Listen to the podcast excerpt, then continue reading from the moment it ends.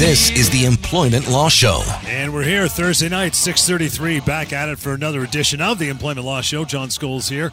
And Stan Fainzilberg is your guy tonight. You can always email because we're going to get through a ton of email tonight, as much email as we can in the uh, next 30 minutes. That is help at employmentlawyer.ca, not just for tonight, the half hour, but you can use that email address anytime and get a hold of Stan and his crew, help at employmentlawyer.ca.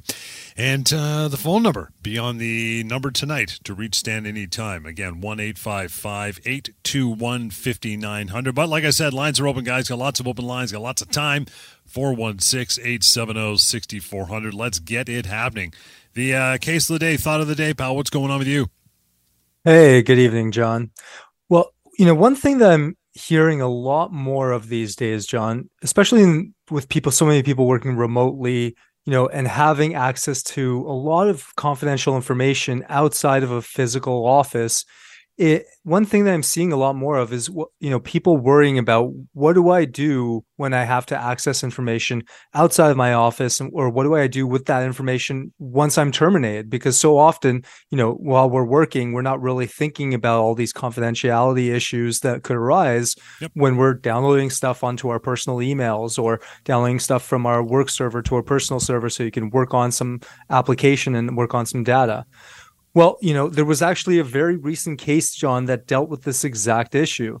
Uh, in this case, it was actually a bank employee who had been let go. Uh, it started off very simply as a bank employee who was terminated without cause, clearly couldn't come to an agreement with the bank about what kind of severance she was owed, uh, and decided to sue over that during the course of litigation, one of the one of the fundamental steps in any lawsuit is called a examination, or you know, you often hear about it uh, referred to as a deposition in American TV.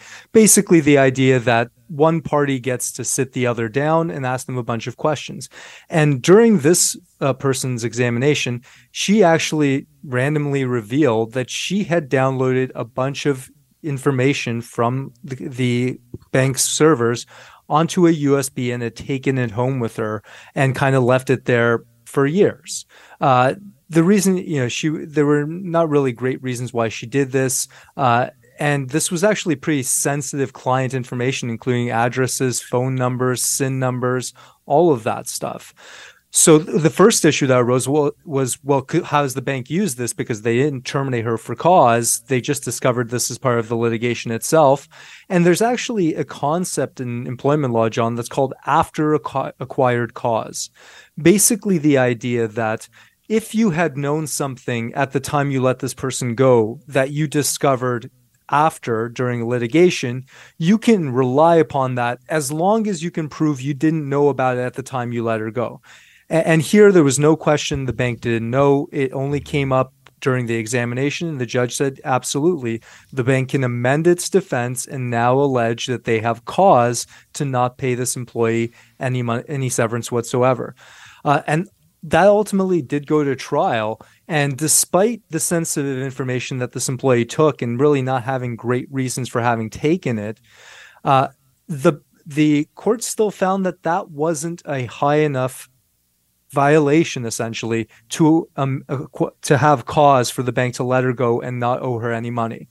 Um, again, there was a couple, number of reasons the the bank found, uh, or the court found this. You know, first of all, it was a 23 year employee with pretty much a spotless otherwise record. She wasn't let go because of you know anything she had done. It was just a restructuring. Right. There was also you know other considerations that the court actually took into account was the fact that this person was going through a lot of very difficult personal circumstances at the time this happened.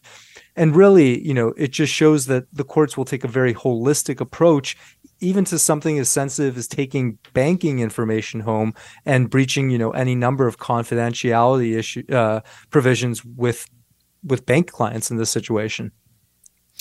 It's uh, it's very um, now. This obviously didn't hold water in this particular case for the bank. They couldn't hmm. uh, turn around and, and, say they have cause. But is there a time limit on that thing, or is it something they can only reverse on during you know discovery or uh, or whatever you said, or you know a year down the line they can say, oh wait a minute, we just discovered this, we didn't know this a year ago, or is that too late?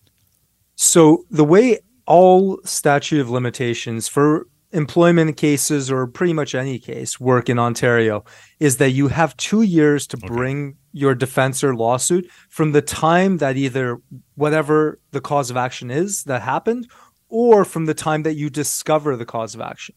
So in, in this case, I mean, first of all, this is kind of slightly different because they're using a defense, but what you're talking about is essentially condonation. Whether if they had known already and hadn't relied upon it, or if they had known for so long and didn't rely upon it for so long, they've essentially condoned that what that person did doesn't amount to the allegation that they're now trying to put forward. And from the plaintiff side or any lawsuit side against, from if the the time you discover the cause of action, even if it happened many years ago, but you didn't, you can prove I didn't even know, I didn't know that they had breached whatever had happened. Uh, you're allowed to proceed with that. There you go. Question answered. We got a, a ton of email. That's where we're going to focus on the show today. Let's uh, move on down. Trisha is on first as uh, Stan, my company just put me on a performance improvement plan, and I completely disagree with this. What can I do to fight this as the issues they have identified are completely made up? You know, John, I hear from a lot of people how often performance being such a subjective thing, there's right. always disagreements around performance improvement plans. And, and uh, to be fair to Trisha, there are oftentimes I've seen companies just use this as a pretense to kind of build a a case so they can you know eventually let this person go even potentially for cause mm-hmm. if they want to try try to go that route ultimately, Trisha, you know, there's only so much you can do in this situation. It is the company's perspective. You know, a performance improvement plan is their subjective opinion that you're not doing well enough. That doesn't ultimately mean that's true. Uh, and you are allowed to disagree with that. But what you have to ultimately do is just comply with whatever the uh, the PIP in this case asks you to do to the best of your ability and if they were to do something as foolish as try to argue, oh, you didn't meet some some random performance standard that they nobody meets, uh, and we're going to allege cause and and try not to pay you severance.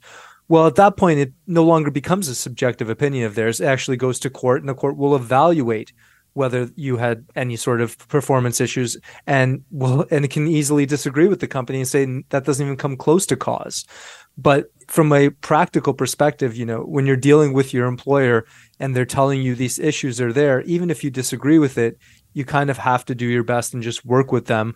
But you, but as well, you know, protect yourself and write them an email that says, I disagree with this and I fundamentally right. disagree with, you know, whatever aspects we're talking about. But at the same time, you know, just try to go through the the paces. If they're going to let you go, you know, if they've already made that decision, there's very little you can do to to stop that. The only thing you can do is protect yourself by writing that kind of email. Yeah, you always say have a permanent record on your end, and if they don't reply, that's fine. That's uh, same as acceptance if they don't reply to it. So either way, you're covered. But always get that email in response yep. uh, in response for sure. Ryan says, guys, I was told in December that the company made uh, made bonus and we would be paid our usual bonus in February. However, I was just let go and they're refusing to pay me the bonus. Do they have to give me that bonus if I work the entire year for the company? So the first thing we have to figure out here, John, is we have to look at Ryan's contract because if it has certain language in it, it could disentitle him even from a bonus that he's already earned. Mm. For example, if it said something like, you know, you, the bonus technically isn't earned until uh, you're unless you're they there on the day of uh, of payment, and you if you're not terminated or if you get terminated before then, any any time outside of your statutory notice period, we don't have to pay it to you. Right. Something like that would actually even disentitle you from previous year's bonus because based on the technical language, you don't earn it until you're there or your statutory notice period covers it. If you don't have that kind of language, or if you're ju- if you have no contract whatsoever, not only do they owe you bonus for the previous year, they very likely owe you bonus going forward throughout the notice period as well, because you are entitled to every form of compensation uh, throughout your notice period. And if you if you've made bonus every year for the last five years, you know that's basically your compensation and it's the way that we would calculate what you're owed as part of your severance. It's a good answer. Any more uh, questions ryan? You can always reach out by the phone line uh, to Stan anytime 1-855-821-5900 let's pop into a quick break and come on the other side with more of your email. Send one along. If we don't get to it tonight it'll be uh, stockpiled and we will get to it uh, eventually on a future show. Thursday night edition employment law show rolls on. Stay with us Welcome back to the Employment Law Show. Welcome back indeed, 645. Lots of time as we carry on here in this Thursday night edition. Stan Fainzilberg is your guy. You want to reach out to Stan, you can after the show. You have a matter to discuss, and that would be uh, 1 821 5900. Help at employmentlawyer.ca is the email address. Tina, thanks for standing by momentarily. Good evening. How are you? Good evening. I'm as well as can be expected. How are you? oh, okay. Good to have you. Good to have you on air with us. What's going on with you? So, up until 10 o'clock this morning, I was employed by Bell Canada. Um, mm-hmm. As part of their big uh, turn, I have been let go. Mm-hmm. Part part of the issue is I don't think the severance package is enough. But besides that, la- mm-hmm. I've been uh, I've been under a WSIB claim since last June that is still active. I am going in next week to the surgeon to get the results of some Im- imaging. I might have to have surgery. I do not have full functionality back yet. I just don't see how I can possibly get a full time job with the same that I had with with Bell with this dis- I don't want to say disability, but with this issue. Mm-hmm. Yeah, well, that's terrible to hear, Tina. I'm very sorry about your your workplace injury. Um, and yeah, I mean, everyone, as everyone I'm sure is read, Bell is going through a massive round of layoffs, and I'm sorry to hear that you've also been kind of part of that. In terms of the yeah. severance piece, uh, I've seen a few of these packages, and I'm not surprised to hear that they're a little bit subpar. So you should absolutely call us at the office, and somebody will connect you to uh, one of the lawyers, and you can talk to them about that and decide on a game plan. Um, in terms of the WSIB piece and the, you know, the again, I don't want to call it disability as well, um, but, but the workplace injury. So usually WSIB will continue, you know, to pay you a stipend while you are unable to work or while you has have restrictions in even if they determine them to be permanent restrictions they will in certain instances pay you permanently a percentage of your uh, income or some portion uh, other in terms of whether you know Bell can let you go in this kind of situation, I, I think it's pretty fair to say that Bell, you know, didn't consider the the medical issues probably whatsoever when they're letting go 10 almost 10% of their workforce force and you more than likely just got consumed as part of a larger work reduction so in that kind of instance as i've said you know i'm sure people have heard us say here that's that's not discriminatory because they're not really treating you any differently because of any of your medical issues. Uh, but in terms of WSIB, I mean, you can continue to connect and work with WSIB if you have a surgery coming up. I mean, it sounds very likely that they should be continuing to pay you while that through that surgery, through your recovery time, and really until they make a determination or your doctors make a determination that you're able to go back to work. But but here's here's the catch. Mm-hmm. All through all through this uh, claim, Bell has been paying my salary, not WSIB. WSIB has only been paying for the rehab. I have to understand that more f- and looking like the specifics of that. That's an unusual arrangement, and I don't know if yeah. Bell has a specific arrangement with WSIB. I mean, I wouldn't be surprised Bell being such a large employer that they have their own s- specific arrangement with WSIB. I haven't heard of anything like that particularly. Uh, so you'd have to look at the specifics of the plan. Honestly, the the best way to figure out, or the starting point at least, would be to ask WSIB what their intention is and what they intend to pay you moving forward. And if if they're not prepared to pay you any form of income uh, or replacement income, you're very likely you should talk to a WCB lawyer about that or talk to our firm about that and see what we can do because I would find that strange, especially if you have an upcoming sh- surgery and especially if it's already been determined that you have a proper workplace injury claim. Okay. So I'll reach out to your firm yeah, exactly, yeah. Tina. That's uh, that's what you want to do for sure. I'll give you that number. That's usually uh, the answer. yeah, yeah, exactly. Right. One eight five five eight two one fifty nine hundred. Tina. One eight five five eight two one fifty nine hundred. Uh, Frank, you're up next, pal. Good evening. How are you? Good evening, guys. I just want to ask uh, the lawyer over there. Mm. I got a I got an individual over here, a buddy of mine that uh, he's uh, he got hurt with and he had WSIB. The WSIB uh, employer failed to do uh, an incident, and accident report, and um, it's by law that they they they fill one out after he was driven to the hospital by the foreman uh, mm-hmm. himself. Uh, and a form seven was filled out for, and then obviously went on light duties uh, after coming back, going back to work. Uh, till this day, he hasn't uh, received um, uh, received uh, anything compensation from WSIB, and his and his uh, employer terminated him without without cause. well, they say with cause, but it was yeah. really without cause, and um, the union hasn't done anything about it, and. Um, basically Oof. now the union's telling telling um, not to uh, not to hire this not to hire this guy. Yeah, I, it's uh, it seems like there's quite a lot going on there. I mean, the first thing I'll immediately say is, uh, you know, have if he has if he's unionized, if he's part of the union, as our listeners know, there's not much we can do for that individual because only a union can represent you against your employer. It, but I understand the only if, the if only ins- the union's not acting on the on the uh, on the uh, employee's behalf like they're supposed to, as they're mandated by the Ontario uh, Labor Relations yeah. Board, then what the hell? What the hell does that person do?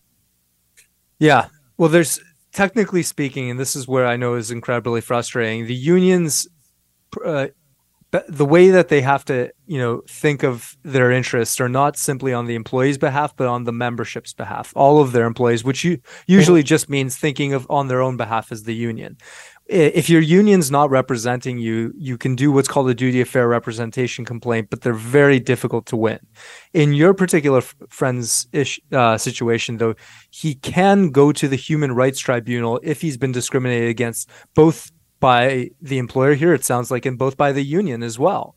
Uh, and in that instance, you are allowed to get your own counsel outside of the union, proceed against, again, uh, even the employer or the union if you feel like they've discriminated against you. Here it sounds very clearly that he has a medical disability. I don't know how he, I, I don't understand how you got terminated specifically while on having a medical disability to get rid of him on false allegations yeah. to get rid of the get rid of the problem, which was him, and he wasn't a problem. He was just a, uh, a, a, a thorn in their a thorn in their side because he was hurt, and they didn't do, do, do their due diligence in providing an accident report.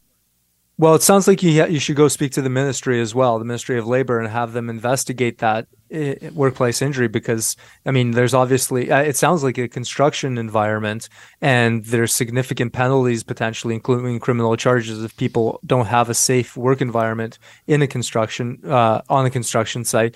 But beyond that, you know, he he has the ability to either try to get do a duty fair representation uh, complaint against the union, which I frankly wouldn't suggest, or go to the human rights tribunal and allege that they're all discriminating against him and really that's his best forum and let and you know bring this all to light to the best way he can Frank, we got to let you go and move on, pal. Appreciate the call, but uh, let us know what happens in any further details or questions. You can always uh, reach out to Stan at uh, help at employmentlawyer.ca and 1 821 5900. Flipping back to our uh, pile of email. Thomas uh, Thomas is up next here. Stan says, Guys, I had an argument with my boss because he refuses to pay us during our lunch break. Is he allowed to do that?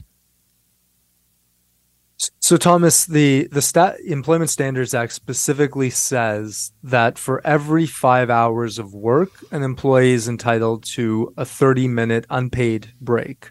Uh, so, if you're if you're saying that your employer is not paying you for your 30 minute unpaid break, you know, most people get an hour because you, your most work days are eight to nine hours. That's two, five, at least five hours worth of blocks. And so they're entitled to two half hour breaks.